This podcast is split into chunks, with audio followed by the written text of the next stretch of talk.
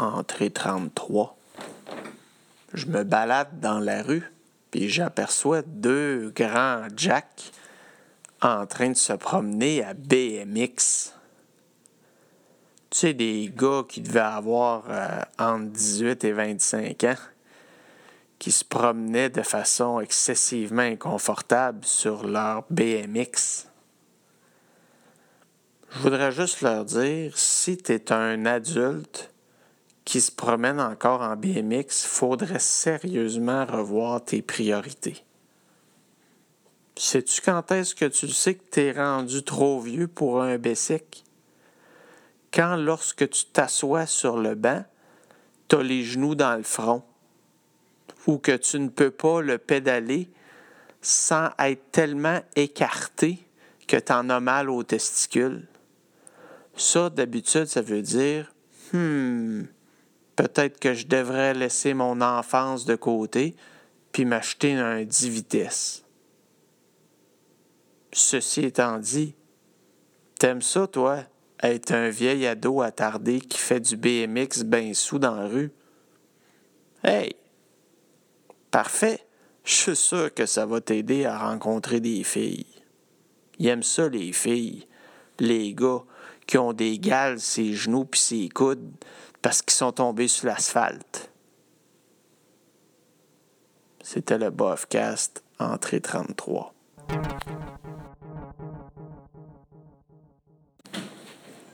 Le Bofcast, entrée 34. Si t'as une tuque en tricot, t'es probablement un poteux. Moi, il n'y a rien qui me fait plus penser à un pothead que de voir un gars avec des pantalons un peu trop slack, un gilet à capuche et surtout une belle tuque en tricot. C'est clair pour moi que ce gars-là, il aime ça fumer un gros bat le samedi soir. Particulièrement si sa tuque en tricot est aux couleurs de la Jamaïque ou qu'il porte des rastas. Hey, t'es un gars dans la vingtaine, t'as une belle grosse tuque en tricot, puis tu fumes pas du pot? J'ai un message pour toi. Tout le monde pense que tu fumes du pot. C'est comme ça. C'est comme avoir un chandail de Metallica et dire que t'aimes pas le heavy metal faut que tu sois conséquent avec ton habillement. Désolé. C'est comme une chemise à franges puis un bolo. Ça fait un petit peu cowboy, ça. Oui, oui, ça fait un petit peu cowboy. La tuque en tricot, désolé, mon ami, mais ça envoie le mauvais message. C'était le Bofcast, entrée 34.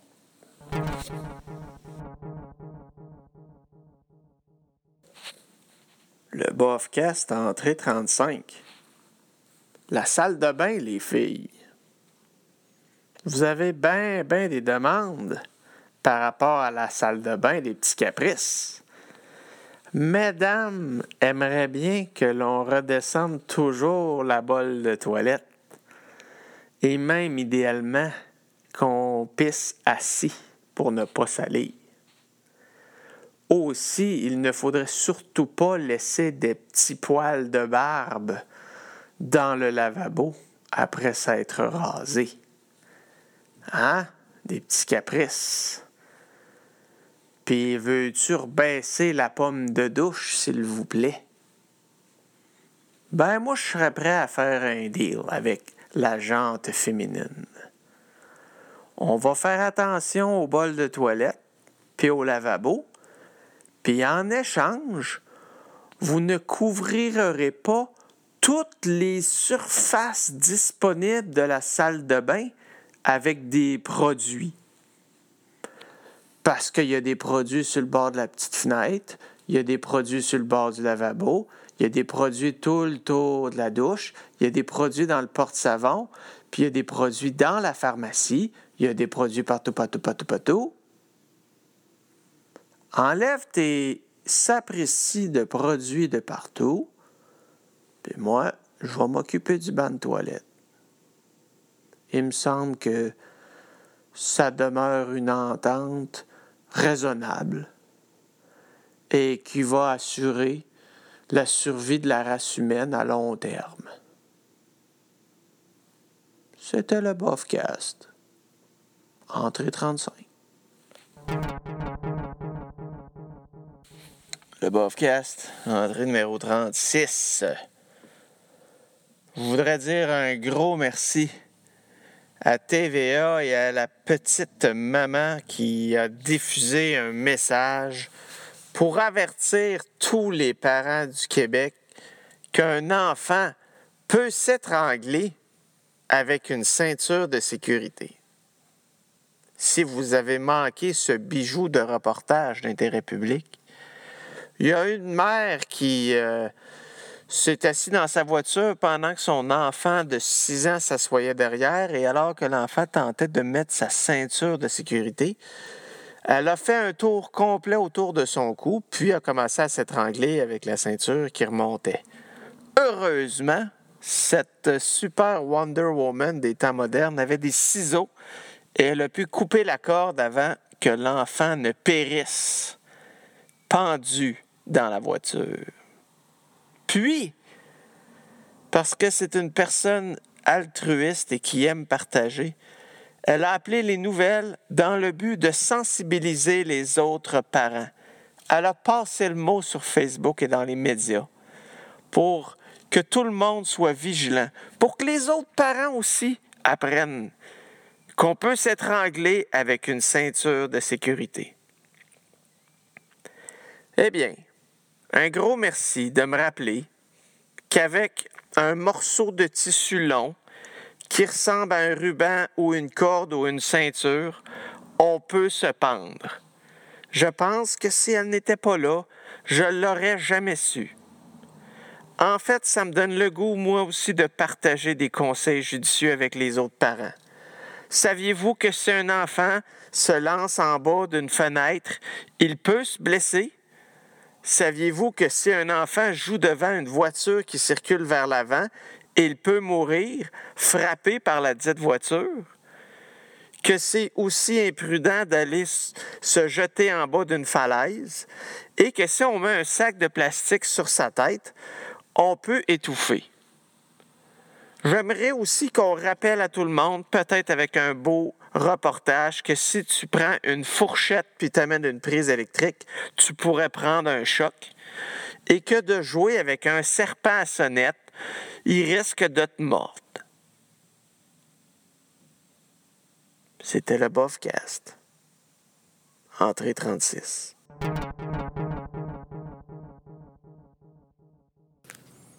Le Bofcast entrée 37. Sérieusement, dude, quand ta barbe est jaune, arrête de fumer ou rase-toi. Être un gros fumeur avec une barbe blanche, c'est pas compatible. Une belle barbe blanche, c'est beau. Fumer, c'est cave, mais si tu veux fumer, vas-y, lâche-toi lousse. Mais si la cigarette rend ta barbe jaune, c'est dégueulasse. J'ai le goût de vomir. T'as pas de miroir chez toi qui fait que quand tu te regardes, tu fais Oh shit, ma barbe est jaune. Je devrais peut-être la raser parce que c'est laid. Une barbe jaune, arc! T'imagines-tu si c'est ton grand-père? Tu t'approches pour lui faire un câlin, puis t'as ça d'en face. C'est comme se mettre le nez dans un cendrier puis dire Oh, papa, grand-papy, grand-papy, je t'aime donc. Tu, tu, sens comme tu vas sentir une fois incinéré. C'est comme si tu nous préparais à l'avance à ta mort. Arc, barbe jaune ça fait pas cool. C'est pas comme un pirate. Barbe rouge, barbe bleue, c'est des légendes. Barbe jaune, on dirait qu'il a essayé de pisser pendant qu'il avait une érection. C'était le Bofcast. Entrée 37. le Bofcast, entrée 38. Un ascenseur, il me semble que c'est assez simple comme principe. Il va là où il a été appelé, dans un ordre qui passe du bas vers le haut et puis qui revient vers le bas. Vous savez ce que ça veut dire, ça? Ça veut dire que s'il y a des ascenseurs multiples, vous n'avez aucun avantage à le prendre dans le mauvais sens. Ça nous est tout arrivé.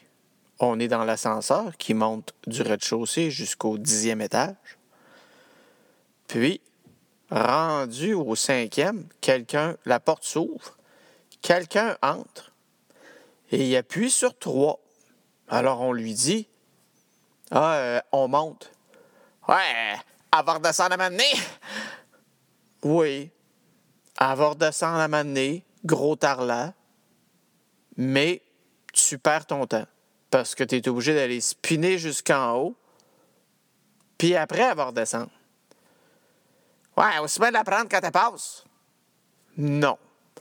Si tu avais décidé de ne pas embarquer, il y a probablement une autre ascenseur qui est en train de descendre, dans laquelle tu aurais pu embarquer, puis tu serais arrivé avant, au lieu de, comme un imbécile, de monter jusqu'en haut.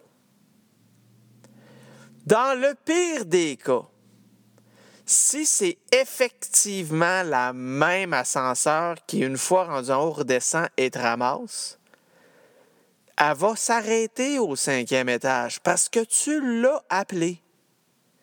Tu as donc gagné absolument rien à embarquer dedans. Tu prends juste de la place. Tu fais cette espèce de moment bizarre de deux personnes dans l'ascenseur qui font tout leur maximum pour pas se parler ni se regarder. Mais quand en plus tu l'as pris dans le mauvais sens, la personne avec toi, non seulement elle essaie de pas te parler, elle se dit Maudit cave qui comprend pas le principe des ascenseurs. Oui, avoir descendre. Mais toi, tu perds ton temps. Tant qu'à être sur le sujet des ascenseurs, et je le répète, qu'il ne faut pas prendre dans le mauvais sens. Quand on appuie sur le bouton, dans certains endroits, il y a une lumière qui s'allume pour indiquer qu'elle a été appelée. Si une autre personne arrive et vous voyez que c'est déjà allumé, de repaiser sur le bouton n'accélérera pas le processus. Vous avez beau regarder à gauche et à droite, faire un petit pas par en avant et de façon nonchalante réappuyer, ça ne la fera pas venir plus vite. Pas davantage. Remarquez que les peseux de boutons multiples sont souvent les mêmes qui vont la prendre dans le mauvais sens en disant Ah, elle va redescendre à m'amener. C'était le Bofcast. Entrée 38.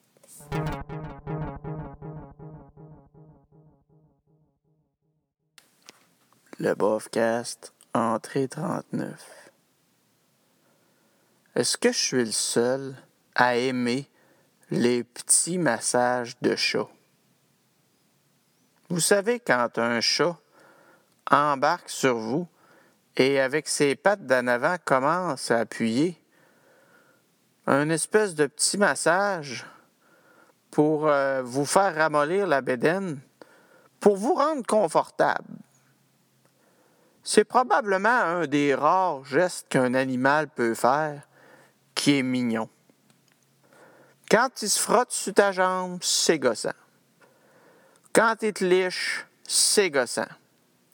Mais juste te faire un petit massage de chat en ronronnant, ça vient me chercher dans mon cœur, puis ça me fait sourire.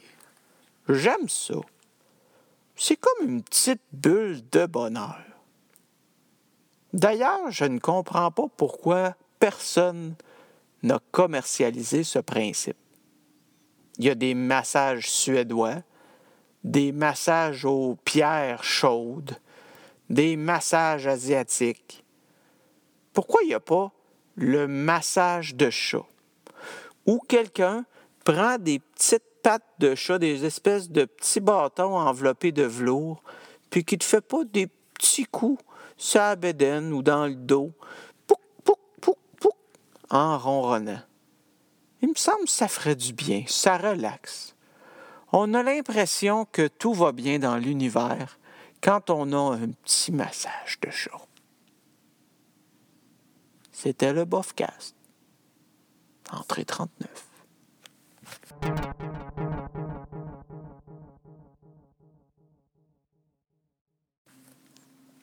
Le Bofcast, entrée 40.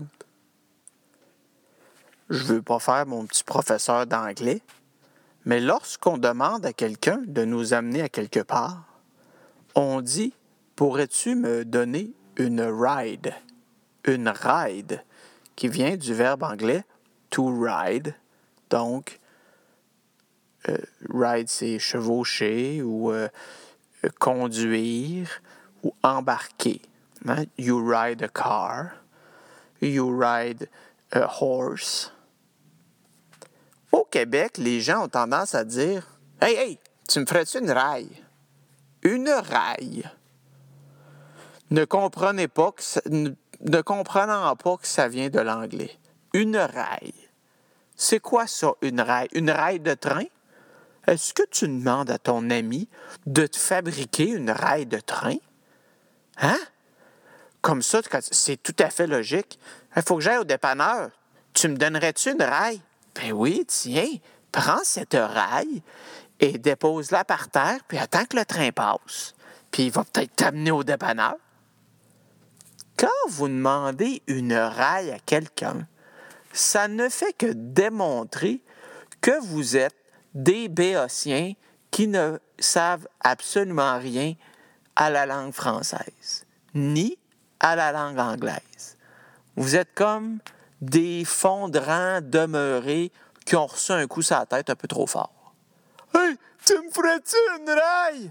Ben oui, viens-t'en, mon petit handicapé mental, embarque dans ma voiture, je vais t'amener où tu veux aller. C'était le Bofcast. Entrée 40.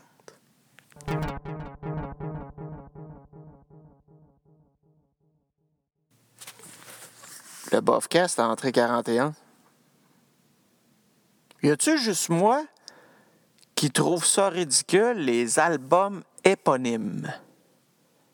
Vous savez, quand un groupe de musique ou un musicien sort son album éponyme, ça, ça veut dire, pour ceux qui ne comprennent pas, là, ceux qui disent une raille, éponyme, ça veut dire que l'album porte le même nom que le musicien.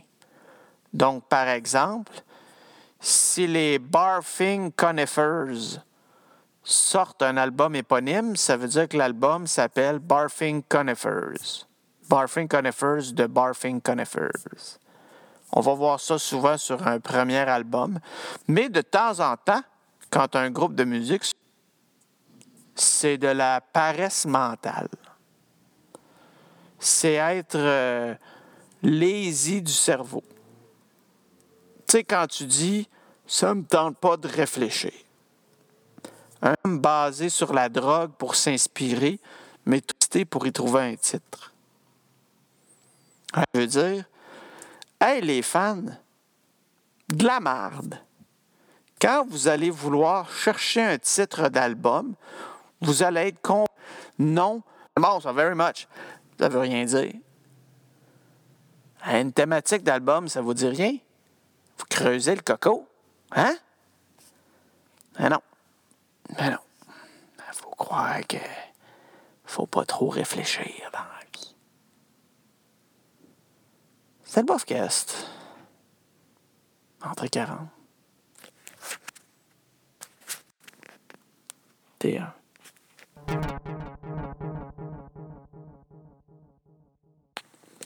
Le Bofcast, entrée 42 un petit message pour la dame qui était au guichet automatique en avant de moi. Tasse-toi. Quand t'as fini, dégage. Scram. Prends l'air. La poudre d'escampette déguerpi. Mais non, c'est comme si elle était à son bureau. Transaction terminée, on prend sa carte, on prend son argent, on prend son petit papier reçu, et là, on regarde le reçu, on le lit. Puis, on ouvre sa sacoche, on sort son portefeuille, on ouvre son portefeuille, on place sa carte. Ensuite, on ouvre la section argent, on place l'argent dans le dit portefeuille, on referme le portefeuille. Puis on remet le portefeuille dans la sacoche. On zippe la sacoche. On prend la sacoche, on la met sur son épaule. Et puis après ça, on met son manteau, c'est Hey! Tasse-toi! Prends ton cash puis ta carte. Fais quatre pas de côté sur le bord de la fenêtre, là. Puis tu feras toutes tes petites niaiseries. Puis moi, je vais prendre mes affaires, je vais prendre mon cash, je vais tout crisser ça dans ma poche, puis je vais m'en aller. Puis je vais déjà être rendu dans mon char alors que toi, tu fouilles encore dans ta sacoche. C'était le Bofcast. Entrée 42.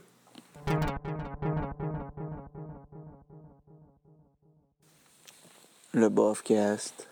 Entrée 43. Coudon. Y a-tu juste moi qui vomis en silence? Je veux dire, c'est sûr que le vomi lui-même fait un certain bruit. De, surtout si tu vomis dans une toilette, ça va faire le bruit d'un, d'un moton qui tombe dans une toilette. Puis il y a le petit bruit de bouche, là.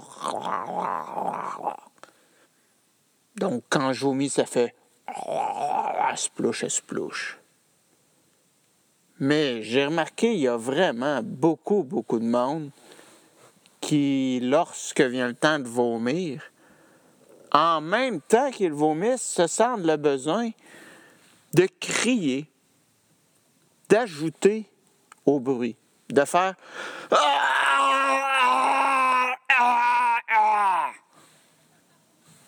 Est-ce que le fait de crier fort rend ça plus agréable? Est-ce que ça augmente la puissance? Ça sert à rien. Pourquoi crier en vomissant? Sauf bien sûr si tu es du genre à vouloir attirer l'attention. Tu te dis, mon Dieu, je suis malade. Personne ne s'occupe de moi. Alors je vais crier fort pour que tout le monde voit que je vomis. Et ainsi, je vais avoir de la pitié. Puis il y a quelqu'un qui va m'amener une débarbouillette, peut-être. Petit message d'intérêt public. Du vomi, c'est dégueu. Quelqu'un qui vomit, c'est dégueu. La raison pourquoi tu vomis est souvent contagieuse ou est une conséquence directe du fait que tu as eu un comportement imbécile dans les heures qui ont précédé. Fait que quand tu vomis, c'est normal qu'il n'y ait personne qui va aller te voir. Parce que soit que tu le mérites ou qu'on ne veut pas l'attraper. Vomis en silence. Prends ton mal en patience. Accote-toi sa bol. Laisse ça sortir, man. Brosse-toi les dents après, puis va donc te coucher puis laisse faire l'amplification sonore, qui n'a aucune valeur thérapeutique de toute façon. Sur ce, c'était le Bofcast, entrée 43.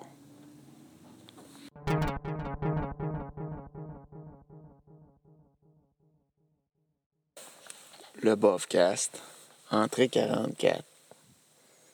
Voulez-vous bien me dire, c'est quoi le trip? Des bières de plus en plus fortes, des bières trop fortes? Quand on prend une bière, on, s'attend habituellement à avoir entre 4 et 6% d'alcool volume.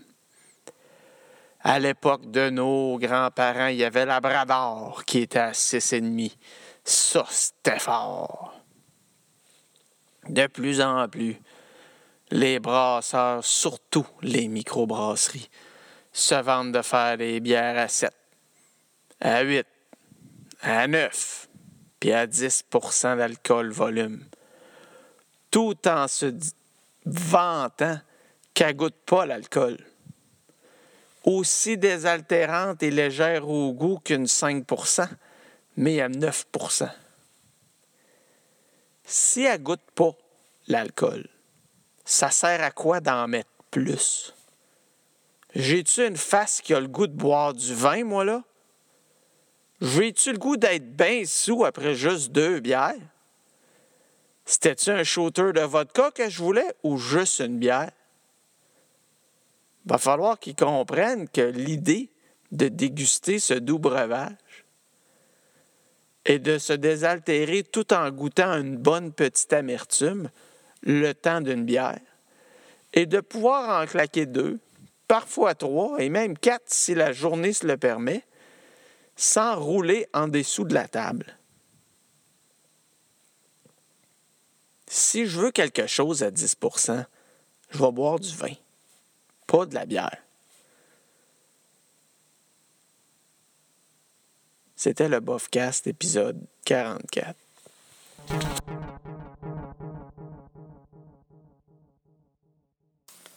Le Bofcast entrée 45.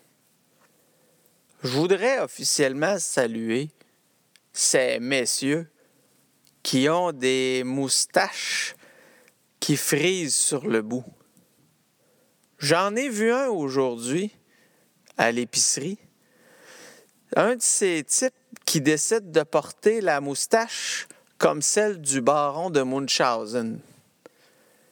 On a l'impression d'être à l'époque des mousquetaires. Vous savez, cette longue moustache qui frise de chaque côté, avec lequel il peut, par exemple, s'enrouler le doigt ou la lisser de côté pour la relâcher et qu'elle fasse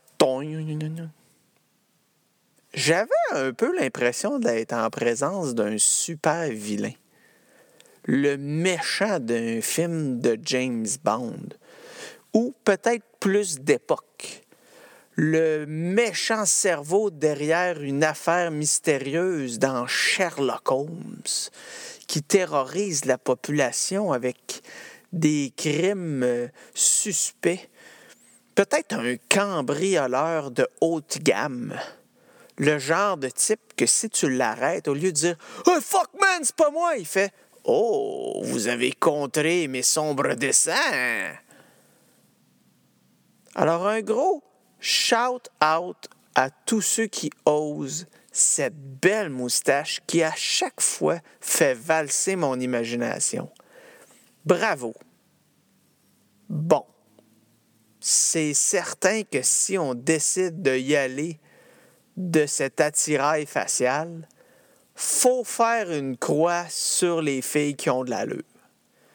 Parce que je suis pas certain qu'auprès de la jante féminine, euh, la moustache de Colonel Mustard, c'est très, très, très prisé. Mais bon, pour le reste, merci. Je trouve ça cool. Là-dessus, c'était le Bofcast. Adre Gernsheim.